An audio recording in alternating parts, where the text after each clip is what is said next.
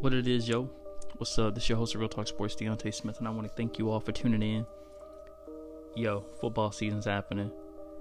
I'm so blessed to have it happening. We're going to get a lot more content. We're going to get a lot more guys on. We're going to be talking football for the next couple of months, hopefully. I do see some over-under bets of 7.5 games for the season. Hopefully it is over. Got some stuff to touch on. No preseason, so we're going to talk about rookies that are going to be affected by it and rookies that I don't think are going to be that affected by it.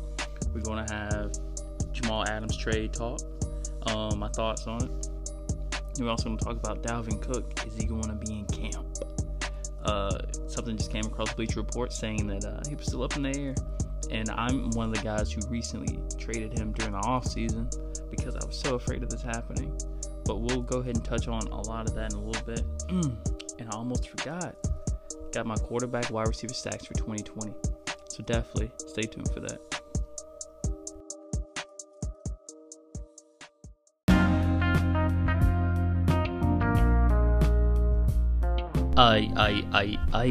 So, Jamal Adams traded to the Seahawks from the Jets for 2 first-round picks and more.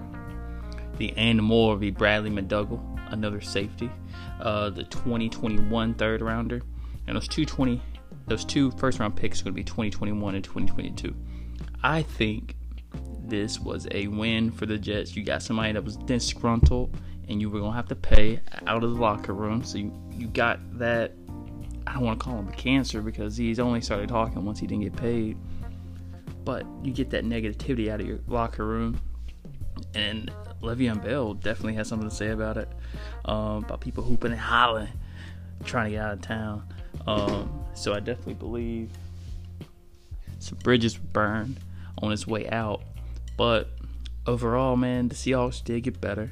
They're trying to win right now, obviously, because they're giving up a pretty good bit. First and third rounders are usually your starters for years to come, and I really think that the Seahawks made an offer that they couldn't refuse, and I'm very pleased to see him somewhere where he could potentially get paid. But I don't know, they ain't pay Earl Thomas, but I do realize Earl Thomas was a little bit older, and I definitely believe he has the opportunity to be one of the best safeties in the league for years to come, for certain. Now, I would like for you guys to give me your call at 601-301-3635 to see what you guys think about the trade and pretty much anything else we're on with the podcast. But that's all I'm going to do is touch on that today. And I really wish he could have gone to Dallas, because I would have loved to see him back home playing for a team that he really wanted to be with. But I understand why they did not send him where he wanted to go, obviously.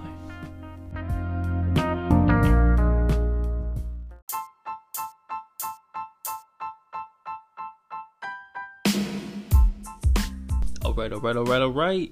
Once again, you can call me at 601-301-3635 to leave a voicemail. Let me know what your thoughts are. And I am going to let you guys know that I am really getting into Dynasty Fantasy Football. I picked up some orphans, and I took over a project. This project included me having 8 picks in the most recent rookie draft. I took over a team who was pretty bad the year before. I want to say this year I got to 5-8 with them. Able to pick up some pieces. Also had to move a lot. And this is what I came away with in the draft. Super flex. So at 1-3, I got Joe Burrow. At 1-9, I went with Denzel Mims. At 1-10, I went Jerry Judy. At 2-2, I went with Justin Jefferson. At 2-3, I went with Jordan Love. At 3-10, I went with Joshua Kelly. At 4-3, I went with Van Jefferson. And at 5-3, I went with Eno Benjamin. This is a team I already had a Derrick Henry on. Deshaun Watson, My receivers are Chris Godwin, DeAndre Hopkins, DK Metcalf. These are guys that I made trades for and picked up later. I moved a lot of vets to try to get younger, and I ended up going 5-8. So here we are with the rookies that I picked up, and they're not going to have a preseason. Receivers should be okay. Running backs will suffer. Quarterbacks will suffer. Tight ends are going to suffer. You never have really good tight ends in the first year. It usually takes a tight end about year 3, year 4 to really come on. Example of that is going to be your Austin Hoopers, your Hunter Henrys, those guys, George Kittle even. Even though he was maybe year 2 where you start to really notice him, year 3, 4 is where his prime is really going to begin. It's something to take note of. So, of the guys that I have, Joe Burrow, I'm not going to have him starting right away. It's a lack of preseason. He's going to have some bumps and bruises for the first half of the season. And remember, I break my seasons down into 4 games because of the way that the fantasy football playoffs start. So, his first 4 games is going to be tough. Now, I'm just going to go down the list by position. Running back, Joshua Kelly, Eno Benjamin. I don't think Eno's going to have a role as long as Chase Edmonds is there and Keandre can stay healthy, which isn't guaranteed. Now, with the Joshua Kelly, he already has Eckler, Austin Eckler there. He already has Justin Jackson there. I believe he's a better runner than Justin Jackson, but Eckler is going to have a role. He just signed a 4-year deal. He's going to have a role. Something to think about there. Denzel Mims, with Adam Gase as his play caller and head coach, I'm nervous. I'm really nervous about that because that's where careers go to die. And his is going to die before it even gets started. If Gase continues to call plays and just do whatever he does to guys. Jerry Judy, I feel like, is going to be perfect in this situation just because receivers are furthest from the ball. I feel like the closer you are to the ball, the more continuity you're going to need in situations like with no preseason. So I do feel like opposite of Cortland Sutton, he's going to be able to have targets. He's going to be able to grow with Drew Locke. And I feel like that is going to be a positive landing spot for Judy. Justin Jefferson, I'm nervous. I don't expect them to run a lot of 3 receiver sets, which could potentially hurt him because he works best out of the slot. And that's when I drafted him, that's what I was thinking.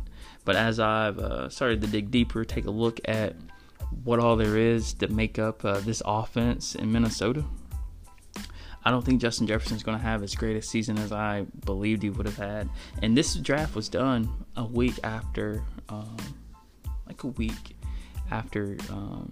NFL draft, actually. So you just got to please give me some grace when it comes to that. The Van Jefferson, just a deep sleeper, I think, for me. Got him in one of the last rounds. And Jordan Love, I got him to stash away because hopefully he becomes an asset for my team. Because I have Joe Burrow, Deshaun Watson, Drew Locke, and Jordan Love as my QBs. So all young, they all won't play. So I will be moving them as time moves on. Now, back to Minnesota while we're here talking Minnesota. Dalvin Cook does not know if he's going to return. I traded him early in the year because I was afraid that he would hold out, and I couldn't afford that. I traded him for... It was a horrible trade. I'm ashamed. It was like Kerryon Johnson and a future 2nd-round pick. I was just so ready to get rid of him. I was so scared of what was coming because I got burned by Melvin Gordon. And I was like, man, I cannot allow another guy to burn me. So in a 12-team league, I did move Dalvin Cook In hindsight, stupid. But it is what it is. That was a team that I had Josh Jacobs on already. I ended up drafting Cam Akers, who I just realized is going to be in a crappy situation in LA, but I do have Darrell Henderson. So hopefully I didn't blow that. And I do still have David Montgomery, who I believe should be better this year and year two. But man, you guys gotta bear with me with this squad that is in a league called 12 to Hard Rate on Sleeper. I have Jimmy G as my quarterback. I have Tom Brady as my quarterback. Mitchell Trubisky as a QB. And those are the only three QBs I have. And this is going to be not super flexes, only three flexes. But I am looking to move Kelsey for something like a QB, a younger QB. But as time goes, we'll see where Week 1 brings us. And we'll see what some other guys think as the off season progresses closer and closer to the season.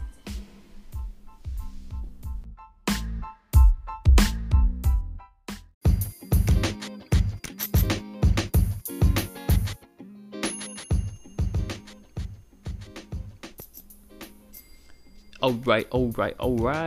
We're here with the top 5 quarterback wide receiver stacks for 2020. While I normally talk dynasty, this can also be applied to redraft leagues, startup leagues, and any guy you want to target in fantasy football. Not going to waste no time. I'm going to get right into it. Top 5 quarterback wide receiver stacks. Number 5, Matt Ryan and Calvin Ridley. Why Calvin Ridley instead of Julio Jones? Well, I don't think all 209 of the vacated targets are going to Julio. And Calvin Ridley has been a model of consistency when it comes to being healthy. As well as Julio. I can't say Julio has been inconsistent, but Julio doesn't do much in a TD department. Calvin Ridley is always there. He's always available. He seems to get open all the time. And I believe this is where a lot of bad defense equals a lot of opportunity. And they're going to have a bad defense. When it comes to Dirk Corder, he has, the last 4 years, has orchestrated the top 5 pass attempt. With any offense he's had, that's with the Bucks and Atlanta. So they're definitely going to throw. They're definitely mindful of passing a lot. So you're going to see a lot of opportunities for him. Number 4, Aaron Rodgers and Devontae Adams. Volume is king. He is definitely their wide receiver 1, wide receiver 2, and wide receiver 3. And you think about the guys that you have lining up across from him or opposite of him. You have Allen Lazard. Not a factor. Have Devin Funchess, not a factor. And you lost Jimmy Graham. And Jay Sternberger is a sleeper. Definitely get him if you have the opportunity, because I think he is going to be a very good player. But remember, he's only in his second year. He missed all last year with injury. Something to think about. So Devontae Adams had 127 targets while missing 4 games. He had double-digit targets in 8 of 12 games. I'm taking that. I mean, he only scored 4 or 5 TDs towards the end of the year, but TDs are going to come. Aaron Jones went crazy. He's going to regress. Believe that. And I know that a lot of Aaron Rodgers TDs have been missing the last 2 or 3 years. 3 years ago, he was injured. I think that was the collarbone year. And the last 2 years, you've seen the emergence of Aaron Jones, which has caused his passing TD numbers to drop. But things tend to work themselves out. He's going to get back into that 35 to 40 TD range, as you know him for. At number 3, Patrick Mahomes and Tyreek Hill. While Tyreek Hill was available for only 12 games, he saw 89 targets. That's 7.5 targets a game. That's a lot of targets for a guy who averages about 15 yards per catch. A lot of yak out there for him because he's the fastest guy in the league. He says he's the fastest in the world, but you can definitely win a lot of leagues with Patrick Mahomes and Tyreek Hill. They will not disappoint. Tyreek Hill is definitely a wide receiver 1. He's usually top 10, top 12 in that area for sure. I think he was 8 last year. No, he was 28 last year. He was in his 20s last year. And a lot of that was due to injury and not a lot of TDs. But when he's available, he's definitely their wide receiver 1. It's tough to get these guys due to their ADP or average draft position, just because they're both going to be, a lot of guys are taking Patrick Mahomes first two rounds. Tyreek Hill is usually going by the second or third right at the turn. So there's definitely some things to think about. If you aren't able to draft them, definitely get pieces to make them, definitely get pieces so you can trade for them. Definitely something I recommend. Now, you could expect Mahomes to lead his team to be in your top five offense, and you want any piece of a top five offense that you can get whenever the scoring format is PPR, points per reception. I usually try to stack every year. Years that I've won, I've definitely had a stack on that team. Number two, Kyler Murray, DeAndre Hopkins. I know no preseason is going to hurt them, but when you have one of the best rising stars in Kyler Murray and one of the top three wide receivers in the NFL, I mean, you cannot go wrong. At least I don't think you can go wrong. Just because these guys are some of the best at their position. You've seen, I want to say, no less than 130 targets the last 5 years for DeAndre Hopkins. So he's going to be eating up a lot of those targets. And you got to think, Cliff Kingsbury is one of the best play callers in the league. So he's going to be able to find ways to get Hopkins the ball. And Nuke is one of the best players in the league. I expect 110 to 125 targets, which is still below his average, but I believe the efficiency in this offense is going to be a lot of what drives this duo to be one of the best that you want to possess in fantasy football this year.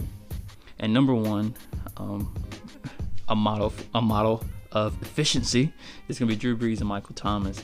I can see me and T having 150 catches, one up in his 149 catches from last season. That's just because they are so efficient. And when I say efficient, over his career, he's run 118 slants.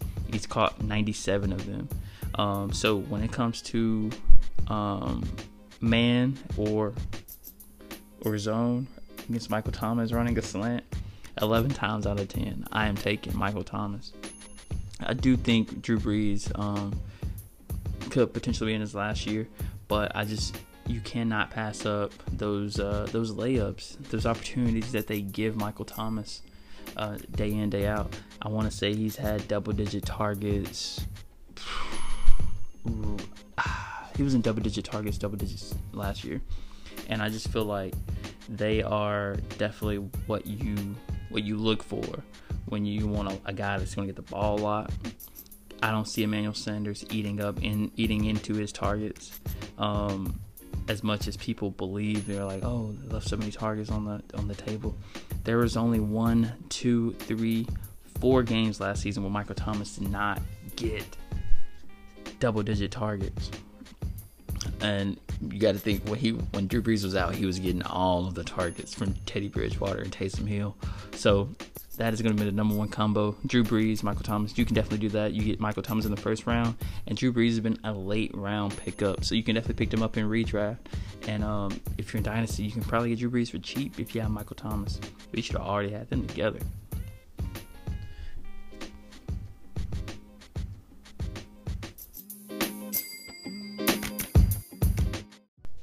Now, I will say I hear you.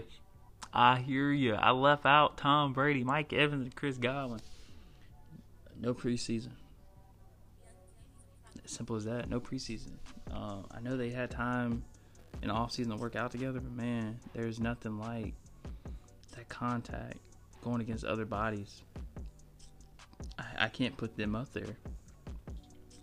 And I probably will regret it when they come out and go ham on me, but I just can't. Matthew Stafford, Kenny Galladay, definitely another on the honorable mention. The if you're reading this, it's too late award probably goes to Baker Mayfield and Odell Beckham Jr. They could have been one of the best duos out there, but for some reason they can't get it together. Now let me see. 601-301-3635. If you disagree with my list, call in, let me know. We're going to touch on it. Leave that voicemail. Appreciate you guys for listening. Peace.